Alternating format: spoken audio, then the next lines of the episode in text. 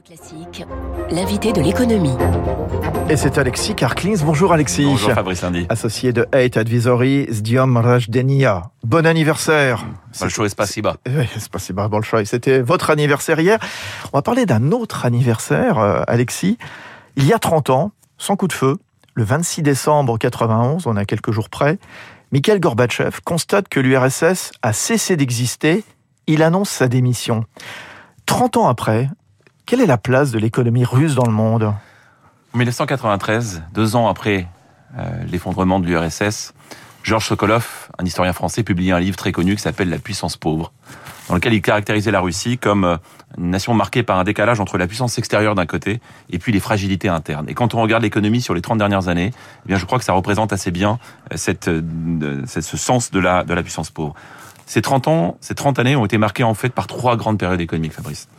D'abord, 1991-1998, c'est l'effondrement. Recul du PIB très fort.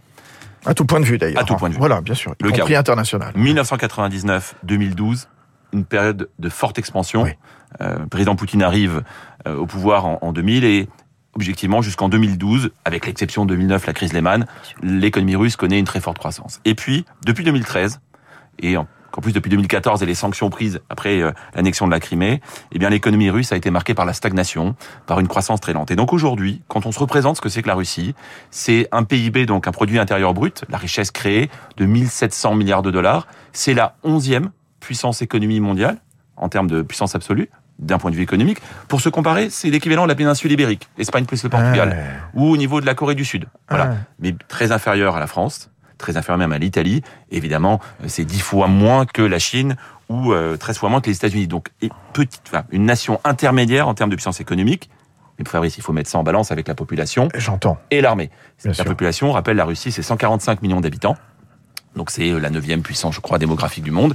Et c'est une des plus grandes armées du monde. En revanche, un million de soldats Alors, sous le drapeau. on- Et donc une vraie puissance euh, qui tient, qui tient une partie de sa richesse grâce aux hydrocarbures, Aux hydrocarbures, premières. Et voilà. pétrole. C'est le premier producteur mondial de Ah gaz. hein. très, très dépendante également, évidemment, de ce qu'elle peut vendre à, à- à l'étranger. Croissance de, alors je cite les chiffres du président euh, Poutine. hein. Il va s'exprimer d'ailleurs. Il y aura une grande conférence de presse traditionnelle tout à l'heure. 4,7% en 2021. C'est légèrement au-dessus que ce que prévoit la, la Banque centrale russe. Enfin, ce qui Oui. est quand même euh, pas mal, bien entendu, Oui. euh, dans le contexte mondial Exactement. que, que l'on Avec une économie, une économie qui avait moins reculé, par exemple, Ouais. que la zone euro en, en- en 2020. hein. Tout juste, tout juste. Alors, c'est quoi les, les forces et les faiblesses de l'économie russe, d'a- d'après vous, euh, Alexis Eh bien, Comme toujours, il y a les forces et les faiblesses. Ouais. Dans les forces, bien sûr, la richesse du sous-sol, hein, les matières dit, premières, on l'a évoqué, les hydrocarbures. euh, une position géographique exceptionnelle, un plus grand pays du monde, Europe, qui est Asie. le lien, exactement le lien entre l'Europe et, et l'Asie. Une, une nation qui est finalement assez peu endettée. Hein, 50% des revenus, justement, sont, sont liés à, à, au- à l'extraction minière et les- à la production d'énergie. J'ouvre une parenthèse, vous avez raison, Alexis Karklin. C'est vrai que l'État russe pratique une politique budgétaire extrêmement restrictive, avec Ça- des comptes publics en bon état. Les agences de notation Le disent. sont assez euh, enthousiastes, euh, unanimes euh, là-dessus. Sur les finances publiques, oui, Ouais. avec le pôle, en revanche, militaire, qui a toujours Ah, été une source de dépenses très importante. C'est autre, autre chose. Mais c'est vrai, en Ah ouais. équilibre budgétaire, vous avez Politique raison. monétaire également, l'une des plus rigoureuses du monde, il faut le souligner. Absolument, même si le rouble certaines années souffre, c'est une, une politique macroéconomique euh, qui est, qui est relativement solide. Alors, un autre, une autre force, c'est que c'est un grand marché. Oui. hein, il faut le savoir. Euh, on a parlé des 145 millions d'habitants. Le PIB par habitant russe, c'est à peu près un quart du PIB par habitant français, mais avec des très grandes inégalités. Vous prenez Moscou, vous connaissez Moscou, Fabrice, moi aussi. C'est une ville qui il y a est- 10 jours. Et voilà, c'est une ville qui est absolument, euh, d'abord, magnifique. Ouais.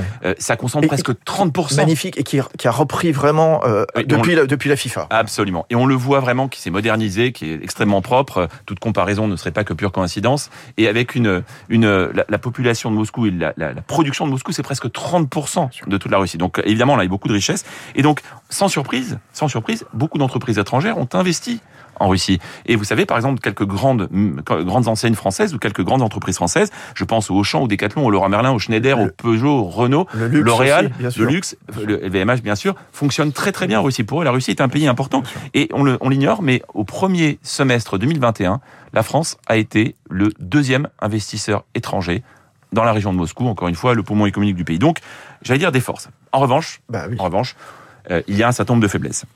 D'abord, bah, cette dépendance aux hydrocarbures en matière première, c'est une économie de la rente. Hein. Et puis, euh, il y a eu un certain nombre d'articles cette semaine qui ont souligné que c'était une économie de transition depuis l'ère soviétique, mais qui est encore très marquée par cette ère soviétique. Pourquoi? Ben Parce que d'abord, il y a encore des retards technologiques. Si on sort de l'armement et de l'énergie, euh, donc une grande dépendance à la technologie occidentale. Euh, il y a un système bancaire privé qui est fragile, il faut le rappeler, avec une démographie qui est vieillissante, et puis une bureaucratie, la fameuse culture du tampon qui reste encore, euh, une, une culture très dirigiste, très centralisatrice. La, la, la place de l'État, vous avez raison, elle est partout, dans les banques, les structures de production, l'impératif de la puissance. On revient à ce que vous disiez euh, tout à l'heure, évidemment, Alexis Voilà, et- et- bien sûr. Et ça, ça a une, une conséquence, c'est la corruption. Bah. C'est la corruption qui reste une réalité en Russie. Euh, Quand on regarde le classement de Transparency International, la Russie est 129e sur 179 pays en termes de corruption. Donc ça reste un élément euh, de, fragilité pour cette économie, mais je veux quand même le souligner, c'est aussi une économie qui a beaucoup travaillé sur son attractivité. Et quand on regarde l'indice de la facilité à faire des affaires de la Banque mondiale, eh bien le pays a beaucoup progressé au cours des dernières années. Ça reste un pays complexe, mais qui s'est quand même ouvert pour les investissements étrangers. Au chapitre des handicaps aussi, la persistance des, des sanctions, bien sûr, qui fait, qui font que les, les investissements ont sérieusement ralenti. Est-ce que la Russie en a profité euh, de ces sanctions quelque part pour se diversifier? J'ai l'impression, oui, pour l'agroalimentaire, pas forcément pour le reste. Oui, hein. c'est Ah, vraiment ça. Ah. on parlait de la technologie. Bien sûr, il reste une culture académique et scientifique très forte, mais la réalité, c'est que c'est une nation, à quelques exceptions près, qui n'est pas encore tournée complètement vers la technologie. Un retard technologique réel, même si Malgré le, le nombre d'utilisateurs d'Internet, extrêmement ça. important. Voilà. on est- On est dans le contraste permanent. Bah, c'est ça. D'accord, on est dans le contraste permanent. C'est une économie, je le disais, qui est une économie de transition, qui n'a pas encore ouais. complètement basculé vers les économies de services comme euh, on peut par exemple connaître euh, en Europe occidentale ou même euh, même sur le continent nord-américain. Donc il y a des éléments de contraste. Le pays s'est modernisé certainement, en tout cas certaines zones. Encore une fois, pays de contraste, mais toutefois euh, un certain nombre de retards que, que l'on constate aujourd'hui. Un mot quand même, euh, la Russie, vous, vous l'avez cité à plusieurs reprises, elle dépense beaucoup en matière d'armement. La, la quête de, la, de, de puissance l'emporte sur le reste. Oui, oui, c'est toujours vrai. Et, euh, et évidemment, on pense tous à l'Ukraine. On pense tous, on Bien pense sûr. à l'Ukraine avec cette question est-ce que la Russie finalement, Fabrice peut se permettre Elle pourrait euh, se permettre un conflit là, comme on voit dans voilà avec Si- les troupes russes massées à l'est de l'Ukraine, avec cette, ces discussions, ces tensions avec l'Occident, l'Ukraine, l'OTAN. Churchill disait que la Russie est un rébut enveloppé de mystère au sein d'une énigme. Il le disait en 1939. Donc, il est toujours difficile de faire des paris sur ce qui pourrait euh, se produire. Je crois que si on fait le point sur le plan économique, Oui, on reste sur la scène économique. probablement non. On peut se dire que en termes de sanctions, euh, des sanctions encore plus lourdes seraient pénalisantes pour le pays, que ça soit la sortie du système bancaire international, les Américains ont été très menaçants, que ça soit euh, la fin de Nord Stream 2, vous savez ce pipeline qui en construction qui est presque terminé pour amener du gaz de Russie vers l'Allemagne, et on voit que le nouveau gouvernement allemand a menacé euh, la Russie. Euh, le coût d'une invasion pourrait être assez élevé, et objectivement, dans le contexte actuel, on peut imaginer que le gouvernement russe ait autre chose à faire. Toutefois, et je voudrais pas plomber l'ambiance à la veille du réveillon, Fabrice, je pense qu'il y a euh, des raisons objectives de penser qu'une invasion est possible, elle, Elle est est, même possible. plausible. Pourquoi? Parce que bah, d'abord, vous ne transportez pas plus de 100 000 soldats, des équipements militaires de haute, euh, haute valeur euh, aux frontières de l'Ukraine si vous n'avez pas un plan derrière. Parce que, on le sait, il faut comprendre ça dans la le fonctionnement de la Russie.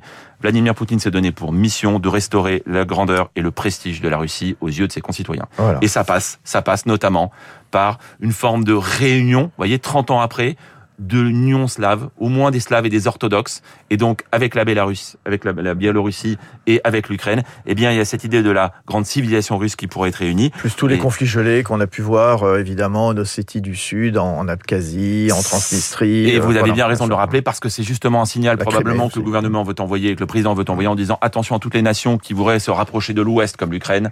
Eh bien, c'est prendre des risques. Donc voilà, je ne veux pas être trop négatif, mais il y a des raisons objectives de penser qu'un conflit est possible.